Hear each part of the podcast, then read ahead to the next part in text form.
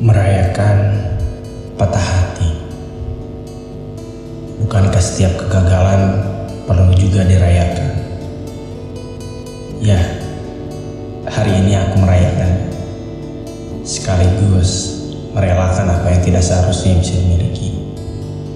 Memeluk kehilangan tak semua yang usai sebelum dimulai. Pada akhirnya, kita adalah sepasang yang pernah ada dan berakhir tidak bersama.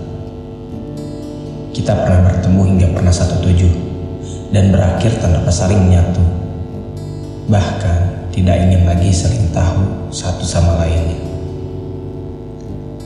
Mungkin ketika itu aku bukanlah prioritas.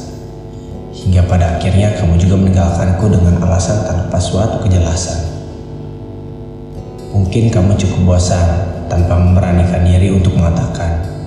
Hingga akhirnya Pergi dariku adalah alasan untuk tidak lagi menetap dan melangkah bersama hati melewati hari-hari dengan sepi yang bersembunyi. Mungkin aku juga terlalu memaksakan. Aku terlalu memaksa untuk terus melangkah. Hingga akhirnya harus patah serta merelakan. Jika kepergianmu adalah mencari maka aku akan merayakan kehilanganmu dengan sebilas duka dicampur air mata. Setengah engkau senyum dengan hati yang tertegun enggan untuk ditinggalkan. Kamu memang terlalu menarik untuk dilepaskan. Mungkin terlalu sakit juga untuk dipertahankan. Bingung memang. Awal dari semua cerita yang berakhir adalah diri kita sama-sama egois Aku tidak menyalahkanmu ketika kamu pergi.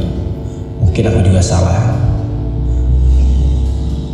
Aku tidak pandai mencintai dan mengerti maksud dari semua yang tidak aku ketahui darimu.